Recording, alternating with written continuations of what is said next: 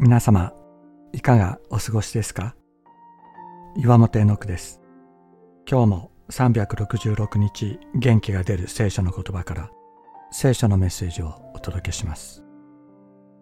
4月22日、私たちの願いを完成する方。私たちはイエス様に出会った時、この方にどこまでもついていきたいという願いを持つようになります。しかしもう一方でイエス様についていくことができないという現実に潰されるという経験をすることがあります。自分の十字架を背負ってイエス様についていこうと願った最初の人はペテロでした。しかしイエス様は彼に言われました。あなたは今私についてくることはできない。しかし後になったらついてくることになると。ペテロはこの直後イエス様を見捨てて逃げイエス様を完全否定してしまいます。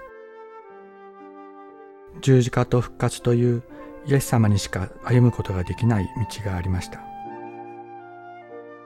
ペテロにはついていくことができない道がありました。しかしどこまでもついていきたいというペテロの願いをイエス様は受け止めておられました。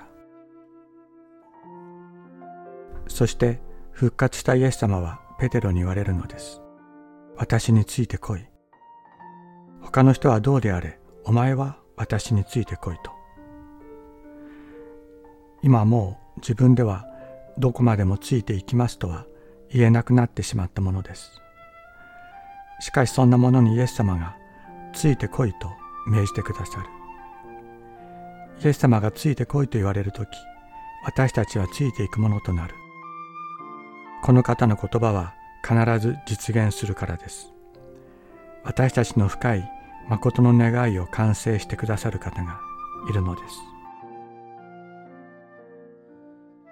誰でも私についてきたいと思うなら自分を捨て自分の十字架を追いそして私についてきなさい。マルコの福音書8章34節